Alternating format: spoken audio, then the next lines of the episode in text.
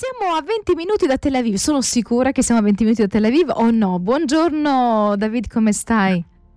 Ciao Daniela, 20 minuti precisi precisi. Tu come stai?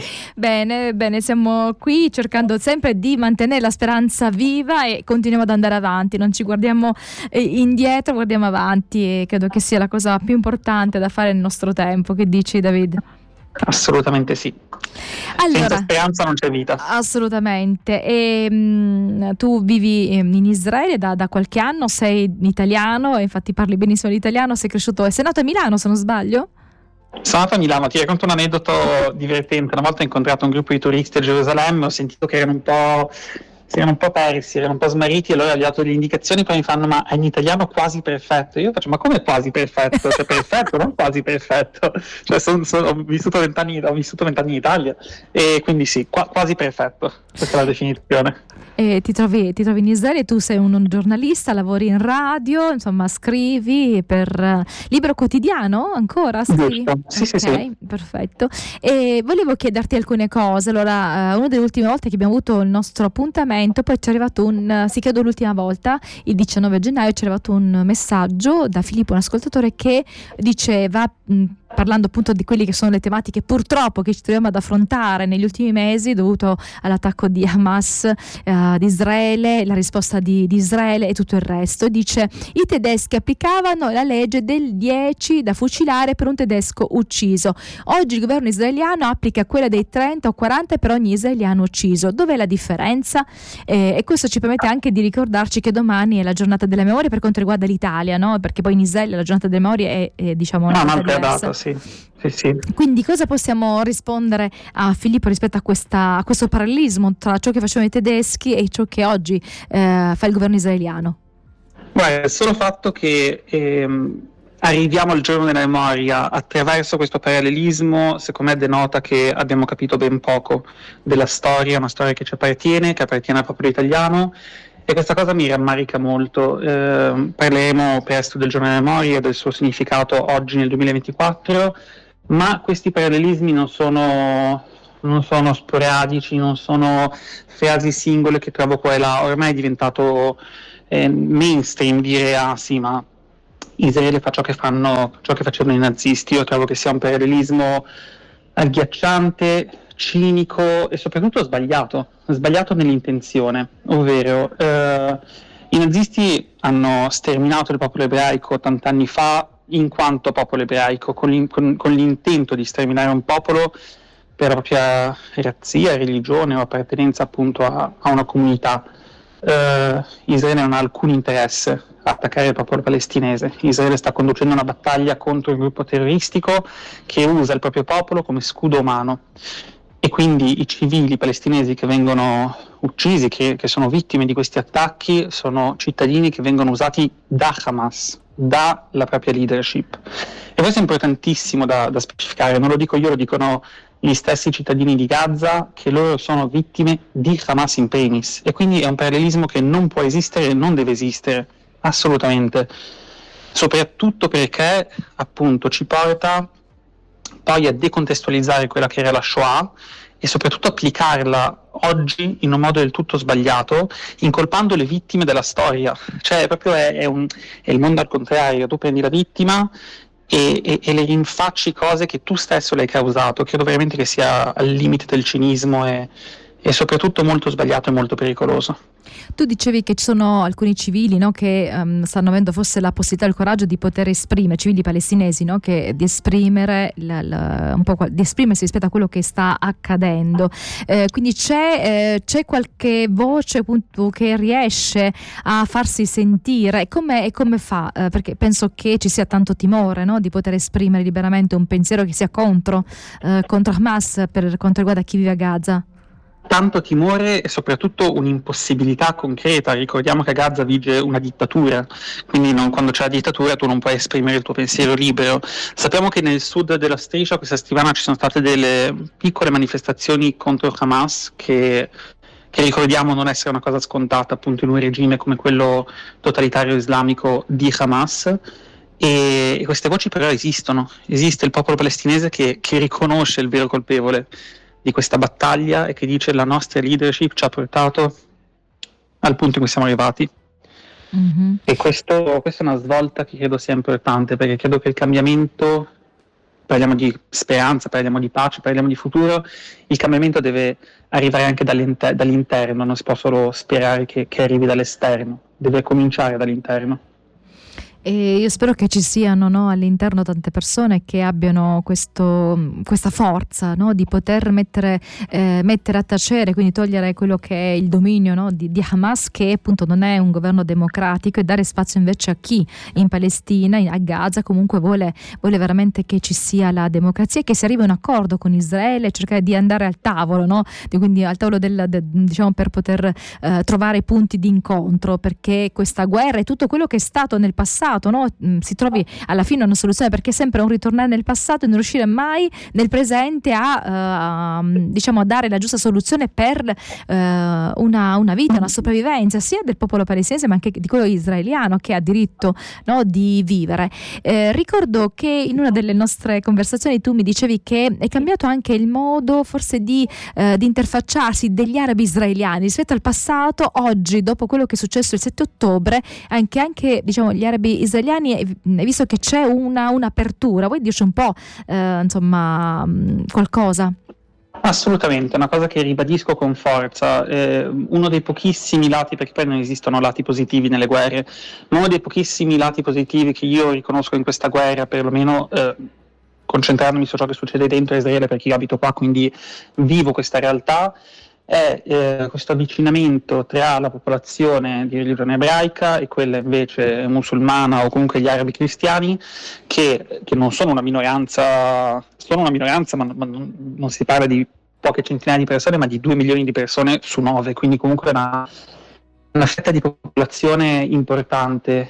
E, e in questa guerra nel momento in cui sono, si sono trovati anche un po' a spalla al muro, c'è da dire, a dover scegliere definitivamente una parte, e gran parte della popolazione araba israeliana ha preso la parte di Israele, riconoscendo i limiti eh, di Hamas nella propria possibilità o nel proprio intento di, di parlare in termini di pace e non in termini di guerra, e hanno capito dove vogliono vivere e a quale popolo vogliono appartenere. E ti dirò di più, tra i soldati che sono eh, caduti in combattimento contro Gaza ci sono anche dei soldati trusi o comunque arabi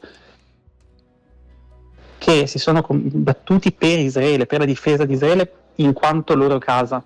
Mm-hmm. E questo è importante, è importante perché in Israele si parla, in Israele no, ma fuori si parla di apartheid, di come Israele ehm, costringe i propri cittadini arabi a vivere in condizioni impossibili ed è del tutto falso. Chi viene in Israele poi, poi lo sa, no, lo vede, non deve neanche saperlo, lo tocca con mano e sa che negli ospedali i medici, eh, gran parte dei medici sono, sono arabi, più della, della loro relazione eh, rispetto alla popolazione, nei tribunali, i giudici, eh, nel Parlamento stesso.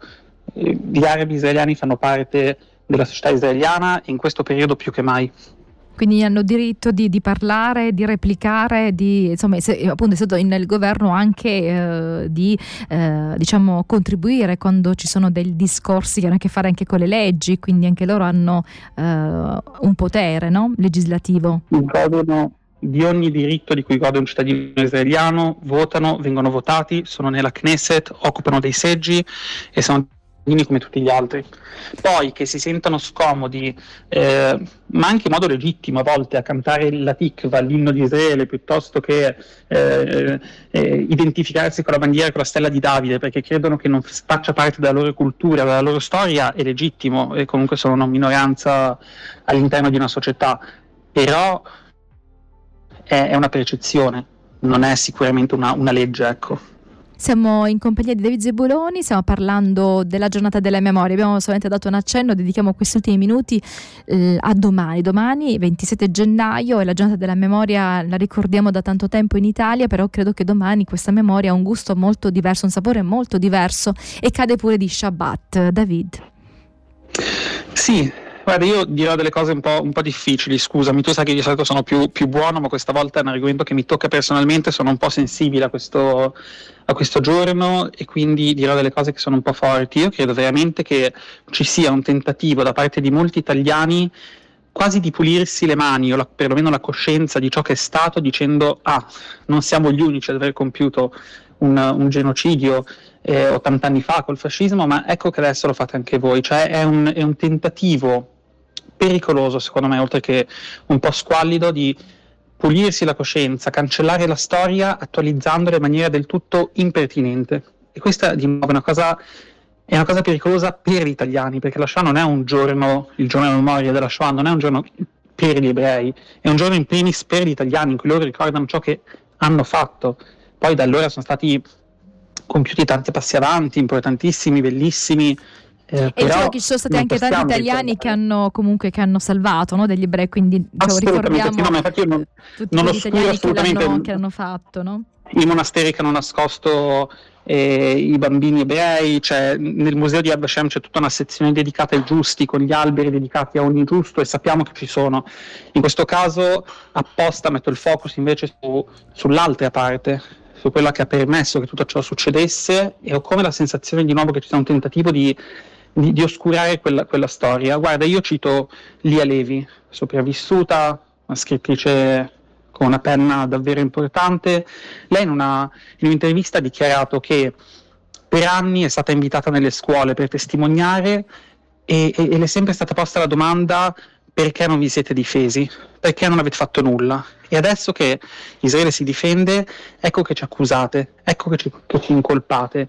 È come se ehm, è, è come se, se, tutto questo tentativo di, di, raccontare ciò che è stato fosse vanificato, fosse stato vanificato da queste continue accuse che secondo me sono assolutamente impertinenti e che non c'entrano nulla con ciò che è stato 80 anni fa. E quindi questo giorno di memoria sarà un giorno a livello personale perlomeno difficile perché decontestualizzato, ecco. Quindi tu ti senti da una parte sei italiano, no? da una parte sei israeliano, questa cosa come all'interno cosa succede in te no? quando pensi a questi due aspetti no? della, tua, della tua vita, della tua esperienza? Di nuovo c'è sempre un tentativo di far combaciare le cose e a volte ci sono delle realtà che non combaciano, nel senso, eh, ribadisco, questo tentativo forzato di creare dei collegamenti tra la guerra in Israele e ciò che ha fatto il nazismo tant'anni fa è una cosa che non c'entra, cioè acqua e olio, le due cose vanno su due binari diversi. E ci sono persone che credono che sia un collegamento diretto e naturale e legittimo. Io credo che non ci sia niente di legittimo e di naturale in, questa, in questo parallelismo. In questo caso le due identità sì, sono collegate, intrecciate, ma sanno, eh, sanno anche dividere con grande lucidità ciò che è stato e ciò che sta succedendo bisogna applicare la memoria ai giorni nostri, lasciare la memoria fine a se stessa. 80 anni fa non ha alcun valore non, se non possiamo poi applicarla oggi, ma dobbiamo stare attenti ad applicare la memoria, non possiamo permetterci di decontestualizzarla, di strumentalizzarla, di utilizzarla contro chi la memoria, in questo caso la tragedia, l'ha vissuta in prima persona. E, e di nuovo credo che sia un, un impegno innanzitutto italiano e europeo prima che, prima che ebraico. Per quanto riguarda diciamo, quello che sta succedendo, ci sono delle notizie, oggi ad esempio sono passate diverse, cioè due, ho ascoltato due notiziari ed entrambi eh, dicevano, annunciavano questa tregua, questa tregua tra Hamas e, e Israele, quindi eh, cessare la guerra per eh, insomma, fare ultimare gli accordi, poter dare la possibilità agli ostaggi di ritornare eh, in Israele. Che ne sai tu di queste cose? Cioè in Israele c'è questa notizia o è una notizia insomma vera metà? Allora, è una notizia che, che, gira e che ha girato, va presa con le pinze, nel senso che sono, sono, voci, non c'è ancora nulla di ufficiale finché il governo israeliano o chi sta dall'altra parte rilascia delle dichiarazioni ufficiali. Io prendo sempre appunto con una certa distanza eh, alcune notizie perché poi in questi mesi abbiamo già sentito di eventuali tregue, eventuali accordi e anche perché appena una settimana fa abbiamo saputo che eh, il governo Netanyahu aveva proposto una tregua di, una tregua di due mesi eh, in cambio del rilascio degli ostaggi. Quindi questa nuova notizia di una tregua di 35 giorni in cambio dei rilasci, mh, mm, c'è qualcosa che non mi torna. Quindi eh, mi auguro che sia vero. La priorità assoluta di Israele in questo momento è far tornare a casa gli ostaggi, tra i quali ricordo un bambino di un anno, il più giovane ostaggio della storia, perlomeno nell'era moderna. Quindi è una priorità assoluta. Mi auguro che sia vero ma prendo la notizia con una certa distanza perché non sappiamo mai mm. poi di fatto Cioè, se, secondo quando, come si può concretizzare, no? anche perché si parlava così nel notiziario che eh, si stanno raggiungendo degli accordi, quindi da, da ambo le parti, quindi eh, noi veramente vorremmo no? che questi accordi fossero reali e che al più presto ci sia questo cessate il fuoco, eh, ma appunto ancora in Israele quindi non c'è questa notizia data come una notizia eh, insomma, concreta. No, non ancora. E poi ricordiamo anche, di nuovo, abbiamo parlato di speranza, ma dobbiamo anche parlare un po' di, di, di una realtà talvolta difficile, ma, ma comunque una, una, realtà che va vista in faccia. Um, la tregua è importantissima, riportare a casa i, gli ostaggi è una cosa, di nuovo, come ho già detto, una priorità, ma non possiamo nemmeno rimandare il problema, ovvero concludere la guerra senza aver risolto il problema di Hamas significa ripiombare nei prossimi mesi, nei prossimi anni in una realtà di conflitto, sia all'interno della striscia di Gaza, perché la, la leadership totalitaria di Hamas continuerà a esistere, e sia dall'altra parte del confine. Quindi di nuovo altri scontri, di nuovo altri atti terroristici, di nuovo altri missili, di nuovo di nuovo una realtà che non vogliamo vivere. Allora David ci ritorniamo in una prossima intervista, dobbiamo salutarci, alla prossima. Ti saluto Daniela, grazie del tempo che mi hai dedicato.